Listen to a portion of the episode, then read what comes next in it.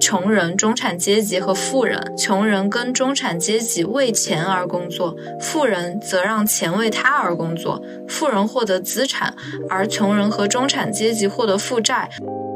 如果说攒钱是同甘的话，就是因为你可以看到你的账户余额越来越多，那理财就有一点共苦的那位，就是咱们这个 A 股的这个小妖精的市场里面啊，就是红手日多。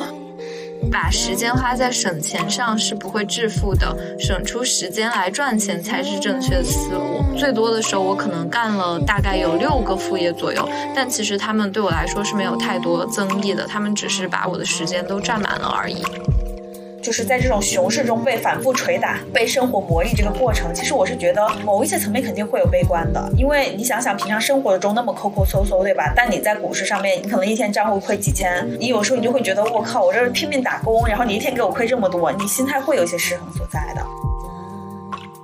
在前途未知的职场轨道以外，寻找野路子的搞钱旷野，希望陪一部分爱折腾的年轻人先搞到一百万。欢迎收听。满地找钱，我是轮值主播依林妹妹，我是值班主播四子妹妹。这次播客搭子又又又合体了。那我们今天想聊的话题呢，是让我们又爱又恨的这个基金理财故事。那我们两个将毫无保留的分享我们入市两年多以来的这个投资血泪史啊。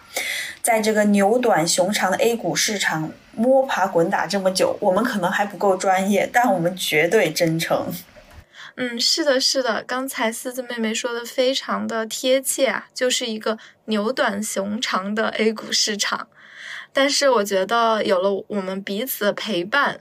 这一段经历还不算太难熬。对，就像我刚刚说到，我们是个播客搭子嘛，我觉得我和依宁妹妹的经历真的就是一整个就是搭子的进化史，是吧？是的，是的。哎，话说，我想问一下，就是现在“搭子”这个词那么火嘛，它到底有没有什么比较明确的定义呢？呃，你说这儿啊，我就迅速打开了我的那个百度，开始搜索。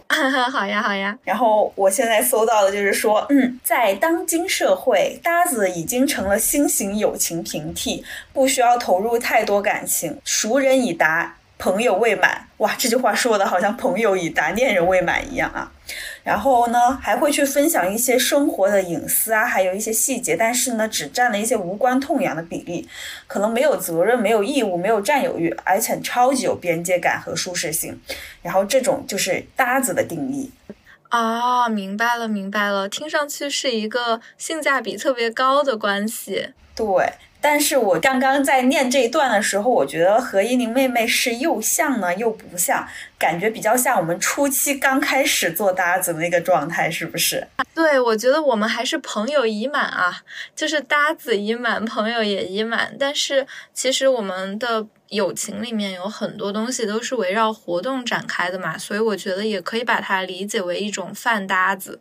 泛就是那个泛化的泛啊！哦，你说是这个，我想起我们刚开始认识的时候，不是在美团实习嘛？然后那个时候组里就我们俩实习生，然后我们就经常一起干饭。我以为你说的是干饭搭子，不好意思。啊，对，其实真的就每天你上班坐在那里，然后一直没有人讲话，还是蛮痛苦的。所以如果能够有一个人干饭，还是很好。是的，是的。除此之外，我们好像当时还有一起找工作，分享一些。些秋招的信息吧，对，然后后面我印象比较深，还有是不是就是，我记得那个时候我们俩的消费观其实差异还蛮大的，然后我那个时候就做了一些突破搭子的那个边界感的行为啊，我就开始就是以一个朋友的视角有提到过说关于攒钱啊记账这个事情，然后慢慢的慢慢的我们又多了一种新的搭子的形式，叫做攒钱搭子。嗯，对对对，是的，好像我记得有一次你到我家来，哦，看了一下我每个月花多少钱，你就说天呐，你怎么能够这样一分钱都不存啊？然后后来你就给我推荐了一个 A P P 鲨鱼记账，从此以后我们就开始了一起攒钱、一起理财的过程。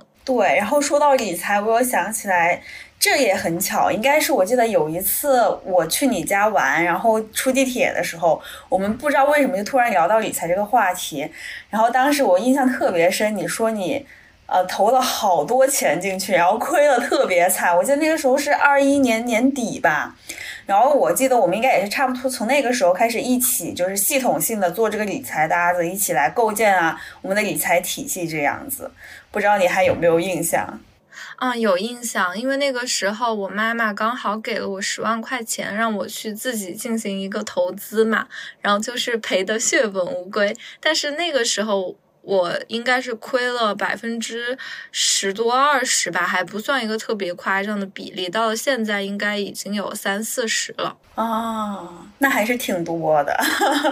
但感觉就是一路看起来，就是我们俩就在这种搭着搭着的过程中，就把我们双方的生活全部都搭进去了。嗯，是的，是的。尤其是现在我们又开始一起做这个播客嘛，那我们可能就会围绕我们共同感兴趣的话题啊，一起去探讨更多，然后一起去继续我们这个搭子文化。然后聊到了就是基金理财这个话题嘛，然后也是非常感谢蚂蚁财富陪伴本期节目的播出。嗯，蚂蚁财富是蚂蚁集团旗下互联网理财服务平台，与全国金融机构合作，致力于让理财更普惠，引导好习惯，理好财。目前，超一百五十家资管机构在蚂蚁财富上为数亿用户提供多样化产品。蚂蚁财富通过深度开放阵地。技术和服务体系，助力资管机构数字化转型，完成线上投资者陪伴与教育。而且呢，还不得不提到蚂蚁财富的理财社区中有一个同路人的呃这个社区板块，我特别喜欢他们 slogan 是和同路人聊理财，理财不孤独，同路不怕远。其实这句 slogan 是非常戳到了我，我觉得和我和英玲妹妹在这一路的状态是非常非常像的。虽然我们调侃说我们像个搭子，但本质上我们更多。是在慢慢变富这个道路上的同路人，然后也是和我们满地找钱整个节目的基调非常一致的，就是我们要致力于陪每一个年轻人先找到一百万嘛。那其实，在这个过程中，投资理财它也是一个很重要的板块，而且呢，其实 A 股它就波动起伏比较大嘛，经常会让我想到我和英语的状态，就是在 A 股这个魔人的小妖精面前呢，我们要去不断的去取西经去。经历这九九八十一难，最终修成正果啊！这个正果就是我们财富自由。嗯嗯，是的，是的。其实我觉得我们俩这个搭子关系在理财这板块还是非常显著的啊。如果说攒钱是同甘的话，就是因为你可以看到你的账户余额越来越多，那理财就有一点共苦的那位，就是嗯，然后就会经常一起交流。就是心态啊，各方面的。然后我就觉得，虽然我们刚进场就遇到了这个整体经济的下行周期，但其实我们从来没有想过说一定要放弃所有的这一些，然后对投资没有信心了，要去割肉。而是我们在这个过程中，就是虽然痛，但我们还是在定期复盘，相互激励，然后去看到对方的认知在一点一点进步和变化吧。我印象特别深的就是一开始伊宁应该是对这方面完全不感兴趣。嗯。然后我感兴趣的原因，其实也是因为我后面选择职业的时候，就是放弃了互联网，然后坚定了选择的金融行业嘛。我一开始的想法其实是说，我要需要一些理论支持，然后也需要一些实践。然后在这个过程中，慢慢的发现伊宁也慢慢的能陪我来做这件事情，我就真的觉得就是遇到这样一个搭子真的太重要了。嗯，是的，是的。而且我觉得为什么我对于理财这一块的兴趣会越来越浓厚，投入度也越来越多呢？主要。一个原因是身处下行周期，我亏的钱越来越多了。可能一开始亏个几千块钱、万把块钱，觉得没有那么在意，但是后来就亏的越来越多、越来越多，就需要开始学习一些理财知识，然后包括去建立自己一些正确的投资观，以及放平自己的心态。嗯，所以也会去系统的接触，就是什么是价值投资呀，还有一些基本的投资方法论吧。也非常感谢四子妹妹在这个过程中就。陪我成长了起来，哎，但其实说到价值投资这一个，其实我觉得还蛮有意思。就是我前段时间有看到一个观点，就是说我们现在所说的价值投资，其实本质上是我们不愿意割肉，因为从我们的认知上来说，我们可能根本还没有看到这个公司的价值，或者我们看到只是一些很浅层的价值，然后我们就可能因为各种原因选择买入了这只基金，然后发现了大跌之后就舍不得割肉，只能自诩自己为价值投资。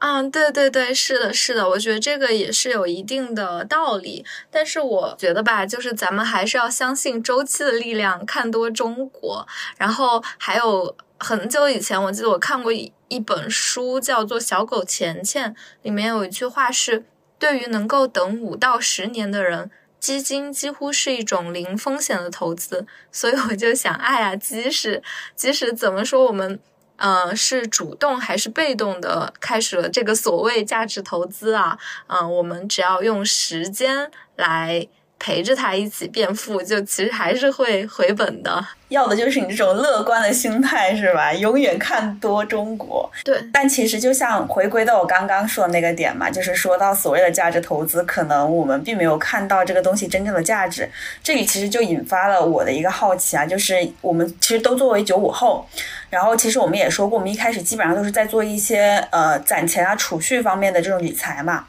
那我们第一次尝试基金，当时的原因是什么？不知道伊妮妹妹你还有印象吗？这个的话，好像是因为之前我妈妈的一些理财经历嘛。因为大家可能都知道，在二零一九年的时候，像新能源啊、医药啊这些板块经历了一部分大涨，然后我妈妈在那个时候就听着大家都在买基金嘛，她就也跟着买了，结果哎赚了一些钱，就赚了一一笔之后，她就开始怂恿我说：“哎，你看这个就随便买点什么，你都可以。”都可以赚钱，然后我当时也就嗯拿着他给我的钱进行了一些浅投资嘛。然后那个时候，我记得支付宝还有一个功能叫做心愿投，它的交互页面是一个小猪存钱罐的样式，你可以设立你的目标是百分之三或者是百分之五，然后到了这个理财目标的时候，它就帮你卖。我就觉得哇，好安全啊，好像我一定能够赚这个百分之三到百分之五的钱呢。然后。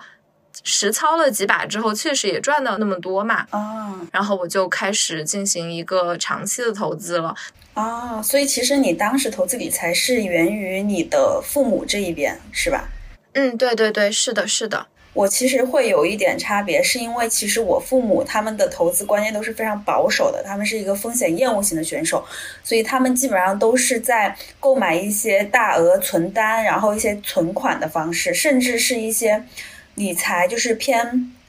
就以前还有刚性兑付的时候，他们也会去买一些理财产品，但是刚性兑付之后，他们就连理财产品都买的特别少，因为我发现他们甚至是无法接受这一种就是，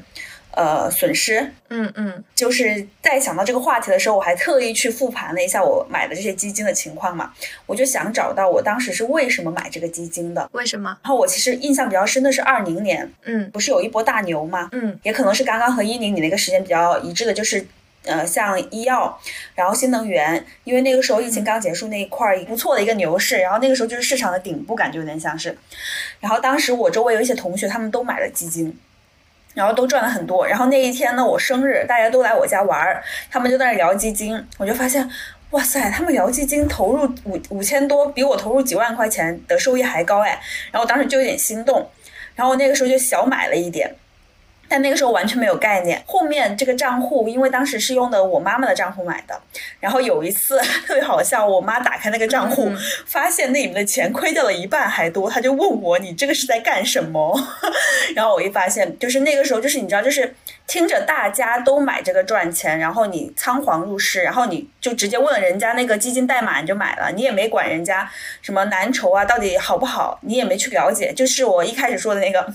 我也不知道人价值在哪，我只知道它的价格确实挺高的，所以我就买了。嗯，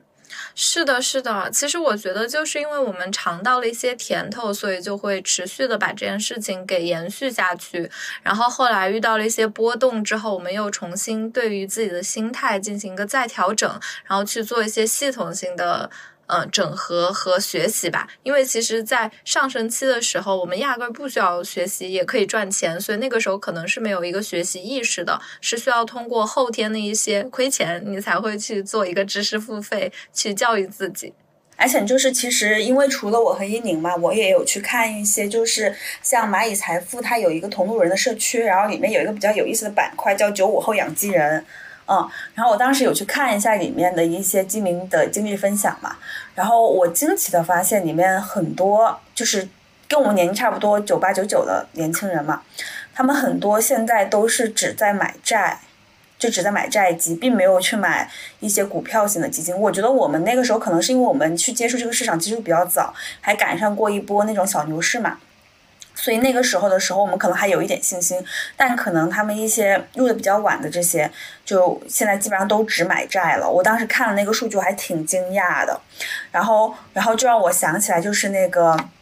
金钱心理学里面一个点，就是当时有提到，就是说第一章应该是说没有人会真正对钱失去理性。当时里面就有一个观点是说，其实整个历史进程对人个人的那个风险偏好和投资决策是影响非常非常大的。嗯，然后不管是说刚刚我们父母差异，因为我母亲是六十年代嘛，然后一宁父母应该是七八十年代，那个是中国市场比较经济向上行期比较好的。然后我父母是年轻的时候吃过苦的哦，然后以及就是我们入市。比较早的时候，我们其实是有吃到一些市场红利的，然后再到现在，他们刚入市的年轻人，他们可能就是完全没有感受过整个的市场红利，一进来就是这个漫无目的的熊市。那其实里面的这个观点就非常像，他就说年轻时的经历其实会决定一个人对这个金钱的认知，他的投资行为会跟他过去的经历很有关系，因为这些过去的经历会非常深刻的影响到这个人的心理。然后呢，人在投资方面的行为会跟他年轻时候的经历非常有关，而这种行为倾向会呈现出一种代际的特征。嗯，我当时看到这句话的时候，我一下子就豁然开朗了，就觉得真的就是。非常的准确，然后还是蛮幸运，就是至少我们赶过那一个就是市场高涨的时期，所以我们还会有一点信心，继续在这个市场去坚定的相信它，去投资嘛。嗯，对，是的，是的。然后我觉得其实，嗯，大家的境遇跟投资决策确实有非常大的关系，但是无论我们遇到了什么，只要去多做一些。其他代际的知识的补充，也就是说，多去看一些经典著作，其实是更能够帮助我们做出一个全面系统的投资理财规划的。是的，是的，哎，那也比较好奇啊，就是依宁妹妹刚刚提到，就是说我们有去做一些系统的学习嘛，然后想知道，就是你有没有比较推荐的了解这种呃理财知识的方式，比如说是通过社区社群，还是说通过一些书籍，以及你有没有比较推荐的？一时竟然想不出来耶！我感觉我看社区方面的讯息不是很多，更多的是去看书。不知道四字妹妹呢？嗯，如果是先聊社区的话，就是。我觉得有几个比较大的渠道吧，一个是说你和一些比较热爱投资的那种朋友的一些微信群，我们可能会经常在里面去分享一些自己的信息啊，然后自己的一些认知，然后一起去探讨嘛，这里会有一些信息。然后因为本身我是金融行业的，所以我很多同学和我的同事也都比较关注这一块，所以我们一般平常也会去聊这些话题。那还有一个途径的话是豆瓣小组，应该是疫情期间其实非常火，就有什么像发 L 计划呀，然后还有一些。呃，今天你的股市怎么样啊？今天你当韭菜了吗？类似于这种主题里面，他也会去分享一些比较好的基金啊，以及他还有一些理财产品这样子。所以有时候我也会去看一下这些豆瓣小组。那还有一个就是，就是各个呃基，就是购买基金的渠道里面，其实它这个基金下面都会有一些讨论区的板块嘛。然后其实里面也会有一些人去分享他对这个基金的一些认知啊，以及他的一些持仓的情况、他的收益的情况。其实你就可以去。相当于有一个回测吧，你可以去看别人的一些操作，比如说他买这个基金的时候，他是一直长期持有，还是说他也有去做一些止盈的操作？可能在这些内容中你会有很多的收获。然后这边其实我觉得，就是国内其实现在其实第三方的这种非盈的这种金融机构里面来看的话，其实蚂蚁这一边其实是它应该是现在基金盘子最大的，所以它里面的讨论区的文化其实也会更加的浓厚一点。对，然后我一般就是从以上的这些渠道会去关注一些信息。哦，感觉确实是非常全，就是。无论是从私域还是到公域，你刚刚都覆盖到了，难怪是专门做金融的人，就是跟我摄取信息的方式不一样。哎，但是也并没有改变现在还在亏钱的这个现实，是不是？没关系，没关系，我们跟时间一起变富。对，然后刚刚印尼其实也提到，就是说你可能看这种零散的信息会比较少嘛，你可能会更加关注一些书籍方面。那在这方面有没有你比较想推荐的几本书给我们的听众朋友们呢？好呀，好呀，嗯，我觉得首先我要推荐一本书，叫做《富爸爸穷爸爸》，这是一本讲财务管理的书嘛，然后其中比较经典的就是在讲资产和负债的区别。嗯，作者他是站在第一人称的视角，就说我有一个穷爸爸跟一个富爸爸，他们拥有不同的人生态度和理财方式，然后也拥有截然不同的人生嘛。这本书的可读性特别强，然后有些观念对于投资小白来说也很新颖，比如说。嗯，富爸爸他有一个典型的理财方式，就是购买资产，就是购买现金流进来，而不是购买负债。就这个东西，在现在的这个社会来看，非常非常贴切。要不要我来给你念几段？可以。嗯，对，我觉得这个。嗯，就刚好有一段话是关于这个负债和资产的区别的嘛。资产就是能把钱放进你口袋里的东西，负债则是把钱从你口袋里取走的东西。比如说，你买了一套房子自住，每个月还贷两千元，钱每个月都要从你口袋里流出去，那房子对你来说就是负债，而不是资产。但是如果你把这套房子租出去，每个月的租金二千二百块，然后。抵消掉了贷款的额度之后，还有两百元的进账，那么这个房子对你来说就已经变成一项资产了。哦，突然有点 get 到这个点，就是他会把这个东西的视角其实做一个切割。对对对，是的。然后就包括像以前有一些法拍房的出现，是因为断供嘛，这个也是因为断供是。购买者把房子当做了资产，而不是负债。嗯，然后这本书里面，它还有一个非常有意思的观点，就是他会把人分为三种嘛：穷人、中产阶级和富人。嗯，穷人跟中产阶级为钱而工作，富人则让钱为他而工作。富人获得资产，而穷人和中产阶级获得负债，只不过他们以为那些负债就是资产。富人关心的焦点是资产，而其他人关心的是收入。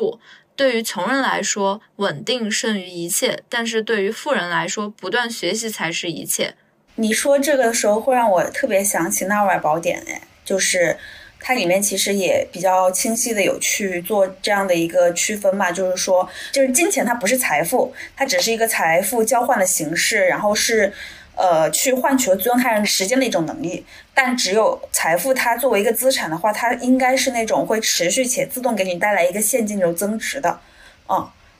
就我觉得这个点和刚刚你提到那个是比较一致的，就是它很多观点上，就是其实它是大道相通的嘛。嗯，对，而且我觉得《纳瓦尔宝典》，既然我们都提到这本书了，我们要不就继续展开讲一下？可以，这本书也是我非常喜欢的一本书。对对对对对，京剧辈出，就它没有什么具体的故事，或者是特别精彩的情节起伏，而是用很多京剧的方式来给你提供一些信息的收益。对，因为它本身也是那个作者他推特的一些合集嘛，嗯，就是他把他自己一些比较零散的想法，然后把它系统性的编成了几个板块。嗯，对，是的，是的。对啊，我觉得可以，就是我们把几个我们认为比较触动到我们自己的一些内容给分享一下。好呀，好呀，那要不你先来？呃，可以啊，就是我现在其实我觉得我触动比较大的一个点，就是如何不靠运气致富。就是因为其实很多时候我们去说我们要怎么变富的时候，对于绝大部分的普通人来说，对，就是买彩票，就是大家想的都是去用这运气的方式嘛。嗯，我觉得里面其实有一个比较大的感触，就是会让我意识到，就是我没有办法通过变卖我的时间去变富。就是如果我是依赖时间去调动我的劳动力，去不断的重复。不管我，比如说我年薪百万，或者是我年薪几百万，其实它本质上还是在变卖我的时间。嗯，对。但只有你的资产，比如说你的公司、股票、实业，或者你一些被动收入，我们现在在做的这档播客，我们写的代码，或者说我们发一些小红书啊什么这种，这种就是它可以去被内容无限复制的，它不依赖于你时间维度跨度的一些，嗯，对，是的，一些消耗，因为其实时间是有限的，但这种复制。成本其实很低的，它的传播力很强的。嗯，那可能只有依赖这些东西，我们才能真正的去致富。如果你想通过买彩票致富，这是概率非常非常低的，但如果你去找到这个真正能致富的这种可复制的方式的话，可能才能帮你促进如何去让你真正的实现这种自我增值。对，这是我当时觉得比较打动我的一个点吧。嗯，是的，是的，而且我记得这句话好像它就是把我们的赚钱的方式分为了三种杠杆，一种是资本杠杆，就比如说你的钱啊、本金什么的，然后一种是劳动力杠杆。比如说，你去开公司，或者是你去找一些外包来为你干活，然后你自己获得比这个外包支出的价格更高的收益。然后还有一种就是复制边际成本为零的产品，也就是刚刚你所说到的东西。嗯，我觉得其实对于普通人来说，自媒体就是一个非常好的杠杆。那也好奇伊宁妹妹有没有觉得哪些内容比较触动到你呢？嗯，我觉得就是它里面有说，把时间花在省钱上是不会致富的，省出时间来赚钱才是正确的思路。因为一开始从学生时期进入工作时期的时候，我可能会陷入一个窘境，就是我非常想尽快的赚到很多很多的钱，然后我就给自己找很多很多零散的活路来干这些。就最多的时候，我可能干了大概有六个副业左右，但其实他们对我来说是没有太多增益的，他们只是把我的时间都占满了而已，还不如说我把这个时间归到自己这里，然后思考怎么样去提供一个能够规模化的一个产品，来给自己上一个杠杆，然后这样的话，我的钱其实是没有一个上限的。比如说，我如果是去。当家教或者是线上上课的话，我顶多一个小时就是二三百的收益。但是我之前有做过一款自己的小报童，来卖一些 AI 相关的知识，我记得是那一天就卖了几千块，当时的感觉真的非常爽。它就像是那种税后收入，对吧？就是你睡觉的时候还能为你赚钱的资产，而不是你必须要花你清醒的时候就宝贵的时间去给它创造收益。嗯，对对对，是的，是的。反正我觉得，真的这两本书对于我们投资理财起步是非常好的书。对，然后就是这两本是比较偏这种观念型的嘛。然后其实我觉得，如果从我推荐的话，我还会推荐就是几本偏实操型的，就是会让你对整个的金融市场也好，投资这种理念也好，比较有大概认知的。首先第一个就是孟岩老师他们的投资第一课，嗯，包括一大。一大的合集，这种都是比较，就本身也是比较厉害的，就是国内的这种呃投资人，他们把自己投资的一些经验做一些系统化的整理，《穷查理宝典》芒格，然后就是它其实整体上也会有一些理论的东西，也会有一些呃这种概念型的东西，我觉得它会相对于来说更加进阶一点，就是当你有一定的这种理财储备之后。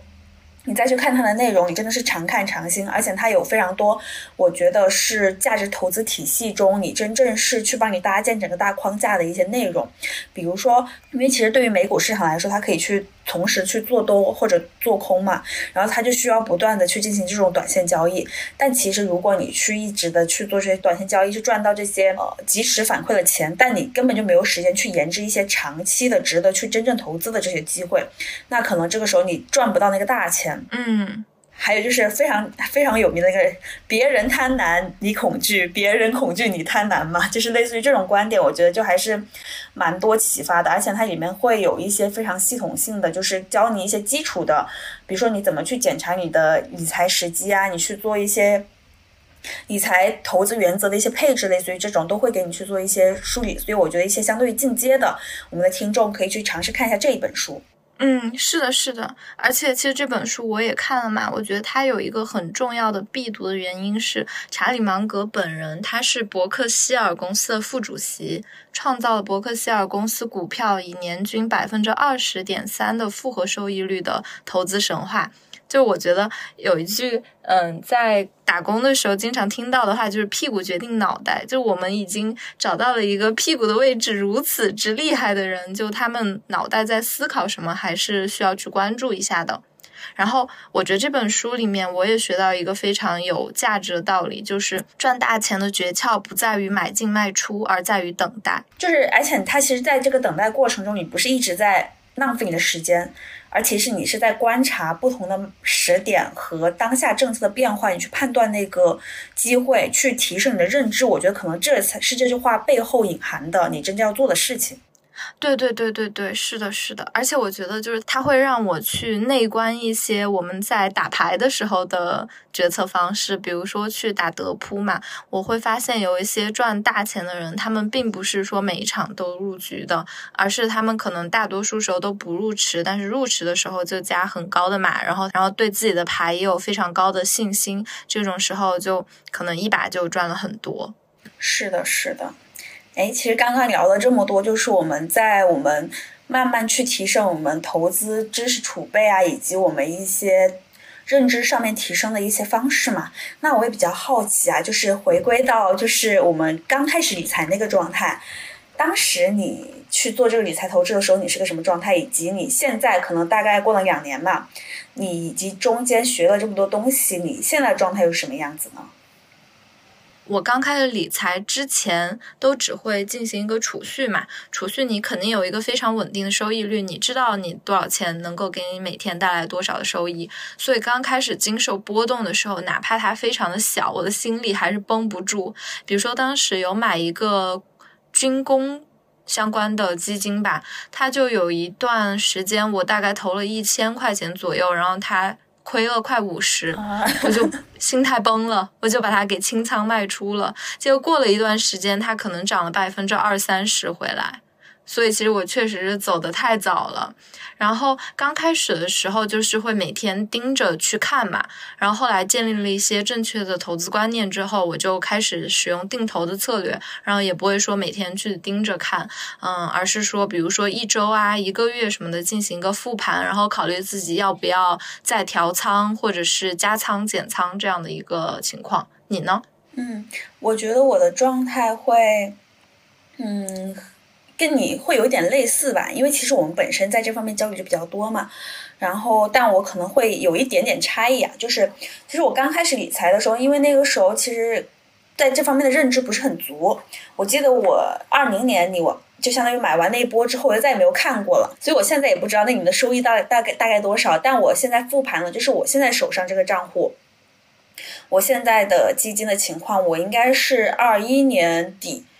开始的第一次的比较系统性的买入嘛，然后我记得那个时候就是真的是每天都恨不得看一下这个基金怎么样了，就是状态是不一样的。我现在其实也是每天看盘，但我和那个时候状态不一样。我那个时候状态就是每次一跌了我就好难受，一涨了我就有点开心，就是你会你的情绪会因为你不断去看这个东西而发生变化啊。尤其是什么？尤其是你那天看着跌了很多，第二天猛涨的时候，你就晚上就会想：哎呀，怎么我昨天就没有把那个买了呢？好可惜！你就会一直想这个事情。嗯。然后其实慢慢的到后面，现在也是说我投资比较散，但我现在还是比较固定的选了一个我比较长期看好的行业，以及某一些我觉得比较权威的这种投资人给我推荐的一些指数基金或者一些主动型基金，然后我有去做一些规律性的定投。所以其实我一般正常情况下，我只有在定投的时候。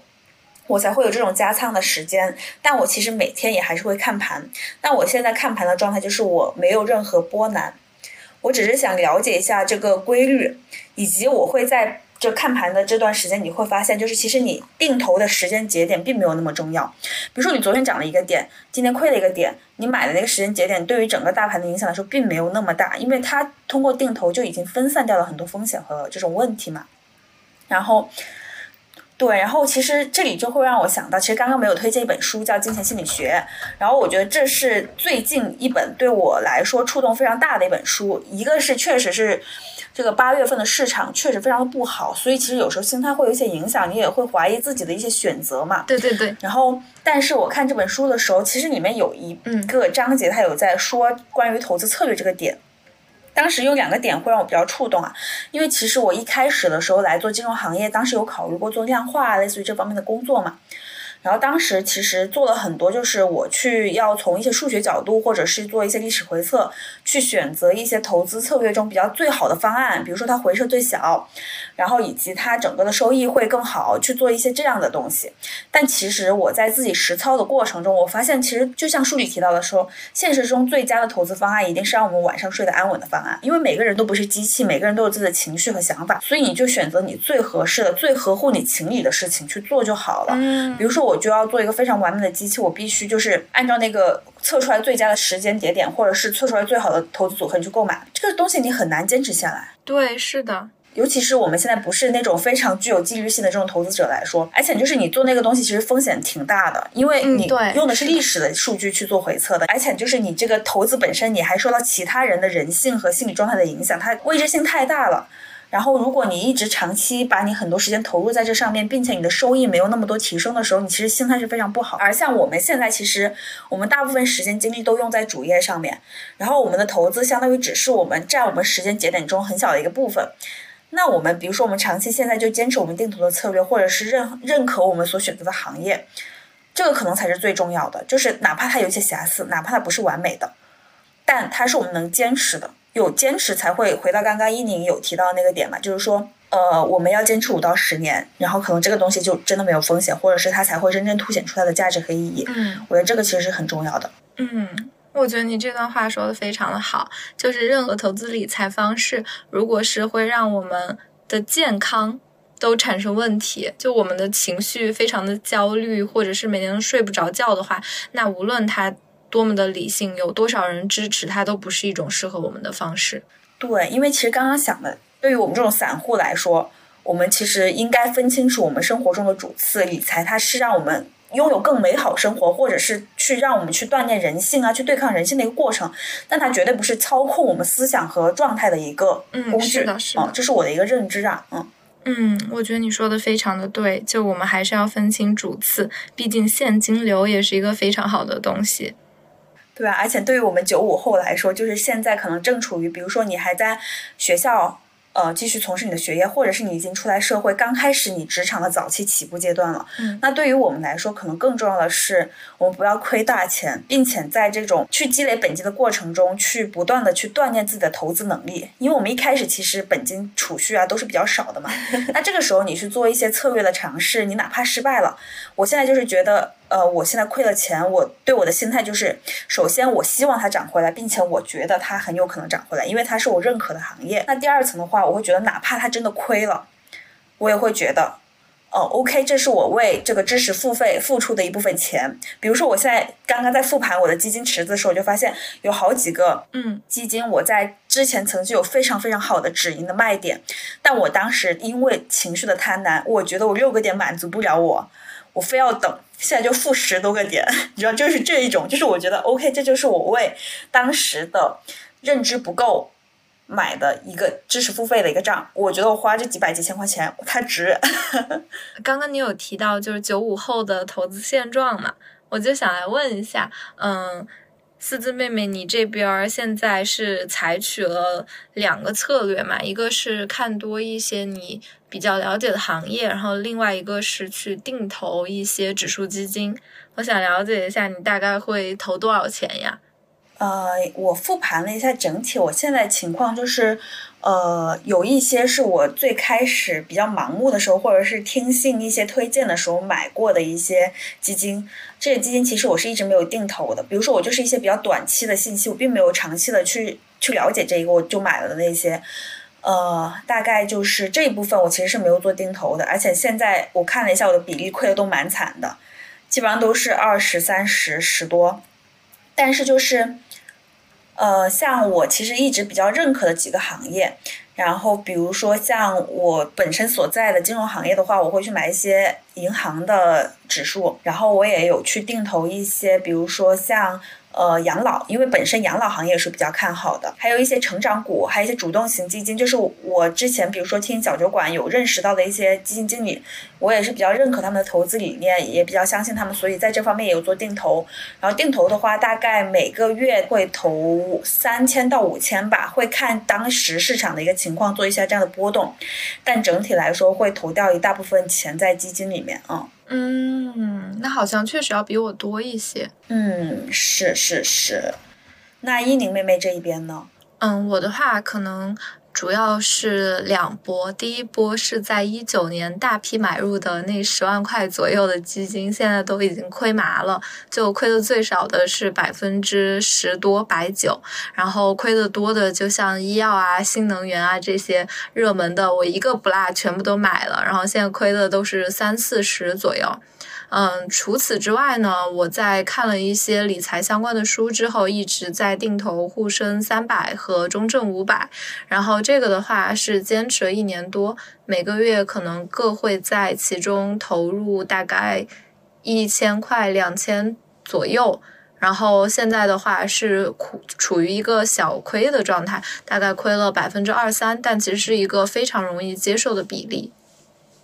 哦，对，因为你刚刚说的时候，我突然仔细看了一下，我现在买的基金的一个情况嘛。我现在大概是自己买了十八只左右，然后主要是指数偏多，然后也会有一些主动型的基金。然后我现在整体的收益来看的话，我现在应该是亏了五到六个点，整体盘子来看啊。但其实我会发现，我亏的非常非常多的，就是比如说我超过负收益率百分之十以上的，就是我从来没有加仓过以及没有定投的新能源、军工。哎，新能源是三十个点，军工是二十个点，然后还有一些呃，像呃一些主动型的封闭型基金，然后大概亏了十个点左右啊。此外的，我有一直在做定投的这些基金。它虽然也有一些波动，然后但现在我看起来基本上也还是在五个点以内。嗯，是的，是的。而且包括像依宁刚刚提到的白酒嘛，其实白酒我一开始应该是在二一年十二月份那个时候有开始做一些定投，因为那个时候其实白酒被唱衰了很久了，然后那个时候消费市场又整体不好，然后我那个时候觉得，首先过年的时候它这个它有一些消费的需求所在，所以其实我从十二月份到过年前一直在定投，一直在加仓。嗯，然后大概到了今年初吧，然后当时是涨到了十个点，我就一把全都把它清仓掉了。所以这个其实是我现在就是就我目前收益最高的一个。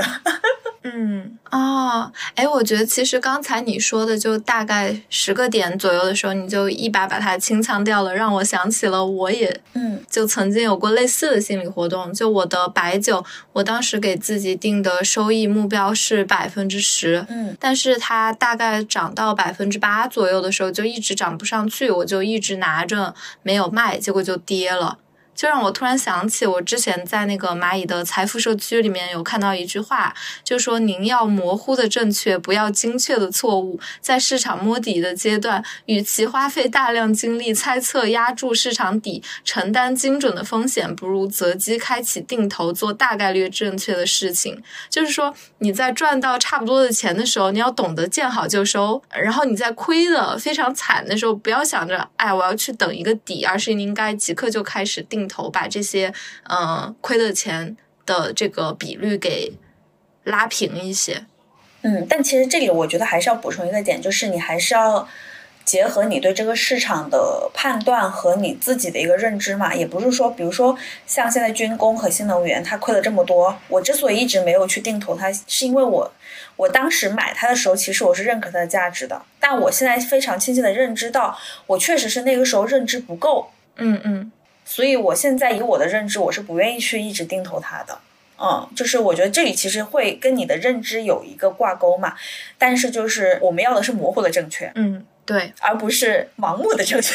对对对对对，就这里面还是有些差别的。就是你选定投的这个东西，你还是需要去结合你自身对这个行业的认可，比如说行业本身的一个逻辑，然后你再去做这种定投嘛，而不是说，嗯，特别好笑。你知道我当时买新能源的原因是为什么吗？嗯，就是真的非常的 drama，就是它是我。现在用自己账户买的第一只基金，然后现在亏了最高百分之三十六个点。当时的原因是因为我打出租车的时候，那个出租车司机跟我畅聊投资，他给我推荐了这只基金。我当时觉得哇，他赚了几十个点哎，然后就冲进去了。而且那个时候确实说，因为我之前在做的那个行业跟新能源有一点关系嘛，我是觉得自动驾驶是有未来的。但我那个时候根本没有去研究新能源的政策，它会发生变化，它要去有调整。它之前那波高涨是因为有很多政策的注水，嗯，然后就冲进去了，就是非常盲目，然后以至于我现在就是把它放在那，我没有割肉的很大一部分原因就是我让它警醒我自己，我倒要看看你这个小妖精能跌到哪个底。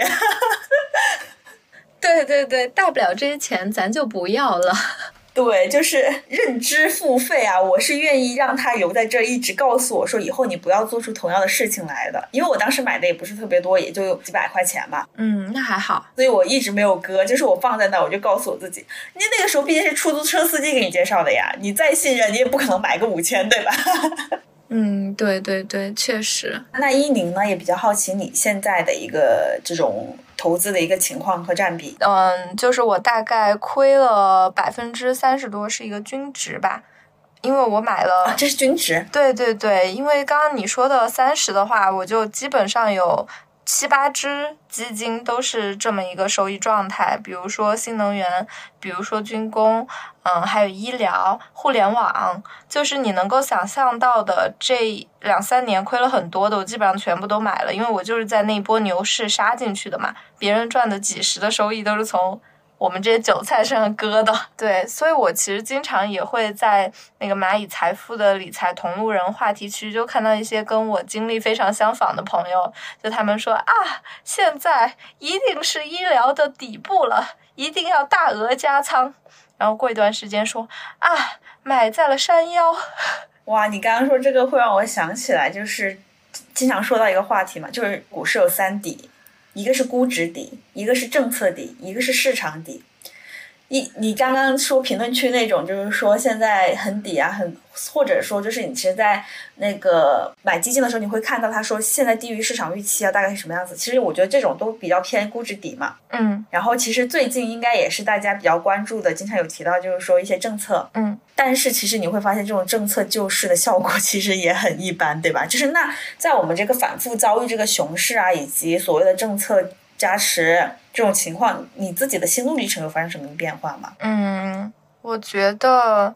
我的心路历程就是一开始的时候，我还非常想要通过我的主观能动性来改变这个局面。嗯，就是觉得啊，市场下跌了，那么我去通过一些手段，我来把这个亏的钱给平掉。比如说，我一边看有一本叫做《周期》的书，然后一边就加仓，然后想在高点再把它买掉。结果发现，我我对于经济周期的理解还是非常的浅薄。就我看到大家都在悲观的时候。哦，只是因为我还没有预见到未来还能够变得更加的悲观，所以到后来我慢慢的就一直熊一直熊，我就不再去做一些非常主观能动性的一些举措了，而就是简单的选择一些定投，然后修心吧。你呢？其实我感觉我的状态会跟你刚刚说的有点像，就是因为本质上我们现在投资的经验也不是很足，甚至我们没有经历一个完整的周期。可能我们在这个过程中经历过非常零散的小的熊牛熊牛的这种小周期，但其实你拉长时间来看，它只是整个金融或者是经济发展中一个很小很小的一个浪花。那其实，在这个过程中，我现在的心态就是我要相信长期主义，就是我可能需要把整个时间跨度拉长来看，就是。呃，一个是说我要坚定的去相信我所认可的东西，以及去不断的去提升我的认知。比如说我现在认可的，可能我过一段时间不认可了，但我觉得这个中间这种认知的提升，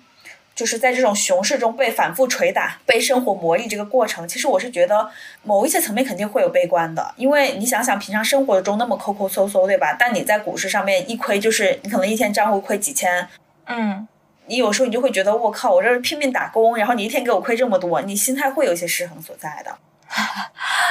对对对对对，是的，对。但我觉得现在更多的就是因为，哎，就是你会想一时的浮亏，它只是浮云。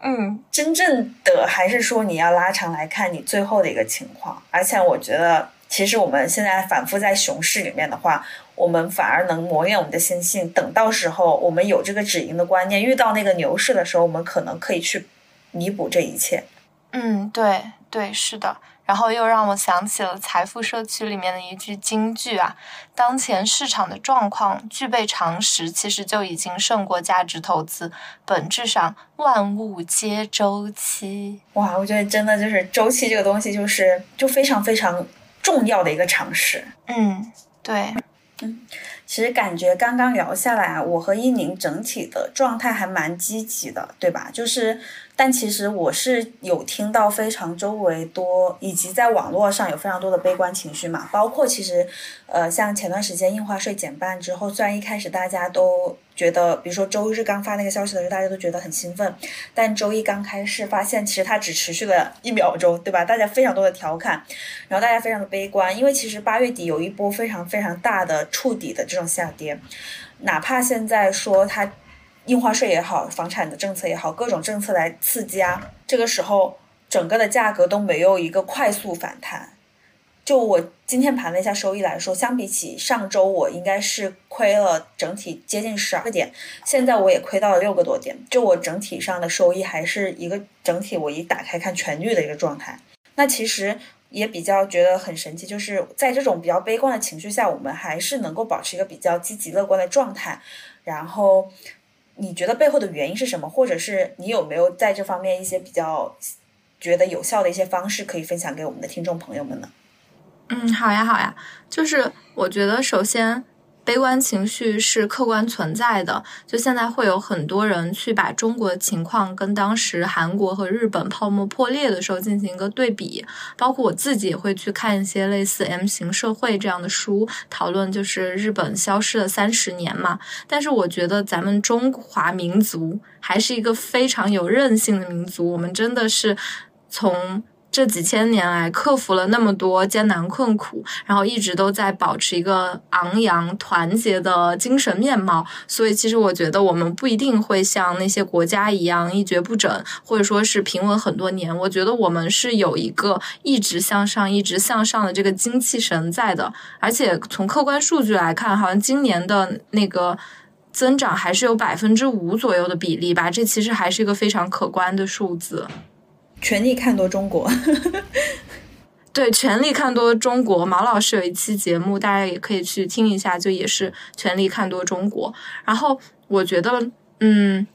就是尽管我们在大 A 上面感受到了非常多的痛苦和折磨，但其实去看实体经济，我觉得还是挺好的。像去逛一下 SKP，然后看到啊香奈儿那些包，简直你要排队才能买。然后还比如说在嗯上周的时间，我去了一趟阿那亚去看虾米音乐节，然后当时我们民宿也是一屋难求，就是感觉一方面大家好像都在说经济形势差，但另一方面大家越来越。敢消费，然后越来越愿意去进行一些享受了，所以我其实是觉得咱们内需好像是有在提高，然后大家是有在把这个钱往外掏，所以经济也是有着向好的一个面貌的。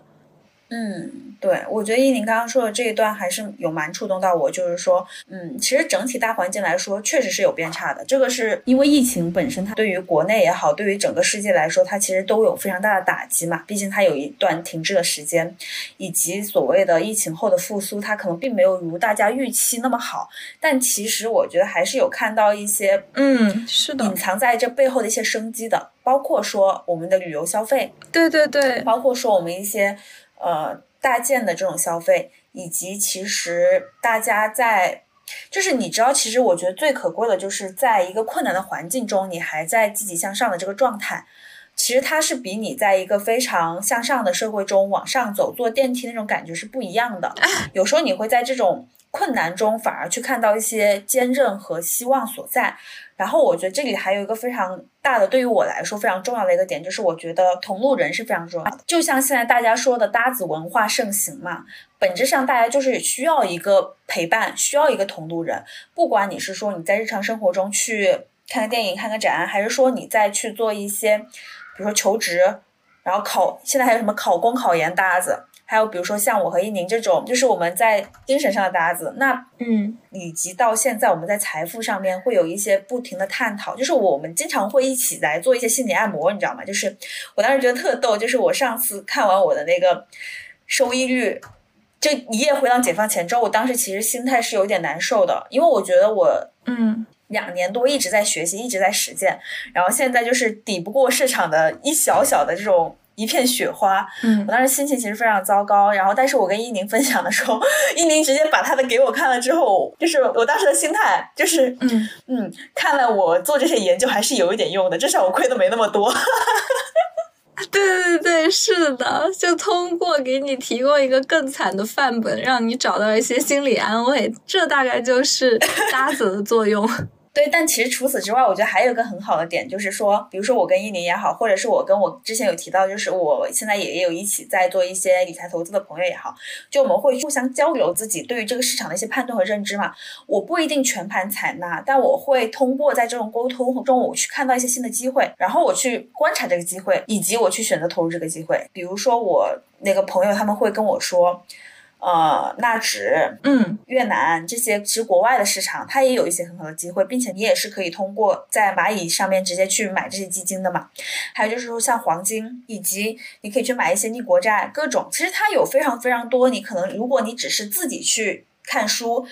去看一些信息，你可能没有办法了解到的信息，但你通过在这种分享和同路人的这种状态中，你其实是可以去不断去打开你的认知的。比如说，我知道刚刚那么多，但我不一定都买了，但我现在知道他们了，我以后可能会去操作。就是我觉得这个过程其实对于我们保持一个比较昂扬向上，以及去还是愿意去对这个世界保有好奇心啊，保有这种希望，一个很重要的点所在。嗯，是的，是的，人都是社会性动物，需要一个相互陪伴、相互学习、相互成长的过程。对，所以其实我们今天聊的这一期，从我们两个这种就是亏的比较惨的这种理财搭子的角度入手啊，但其实我觉得整体上，其实我还是非常希望，也非常祝愿大家能够去在你去理财投资的路上能找到这个同路人，然后我们一起去共创这个经济向好嘛。然后其实这里呢，就。不得不再去介绍一下我们蚂蚁财富啊，就它现在有一个理财同路人的一个社区，然后我其实也一直在这个社区里面，现在有去做这种研究啊和观察，有时候我会经常在里面发表一些我的想法，然后其实最近他也会有在做一个这种理财同路人的这种共创大赛，就是大家可以在里面去发表自己的观点，然后去互相评论啊，互相去。做一些互动，那其实还会有相应的奖品，然后具体的一些这种活动细节，我们会放在我们的 show notes 里面，大家可以感兴趣的话去了解一下。其实我们当时做满地找钱这个播客有很大的一个初衷和初心，也是希望说，在我们年轻人并没有在猛速增长的这个市场环境下，我们怎么样去实现自身想要的目标以及所谓的理想，可能很重要，就是我们希望有一个这样同路人的社群文化，所以其实我们也有一个这种的听友群，对吧？然后我觉得在这个群里面，大家也会经常去交流各种跟搞钱呀、以及理财啊、投资啊，然后各方面相关的一些话题。所以我觉得大家如果感兴趣的话，也可以来加入，添加我们小助手，然后拉你进群，然后我们一起来去共创这个同路人的美好社群。嗯，是的，是的。然后也希望大家能够找到同路人，也能够跟同路人一起在成长的过程中赚到钱，越来越富。嗯。那欢迎大家在评论区积极留言，也欢迎大家给我们点赞、关注、分享。今天节目就到这里啦，拜拜，拜拜。够我没有后顾，野性贪玩。霎眼廿七岁，时日无多，方不敢偷懒。宏愿仲未了，奋斗总不太晚。然后突然今秋，望望身边应该有已尽有，我的美酒、跑车、相机、金表也讲究，直到世间。个个也妒忌，仍不怎么富有。用我尚有换我没有，其实已用尽所拥有。曾付出几多心跳，来换取一堆堆的发票。人值得命中减少几秒，多买一只表，秒速。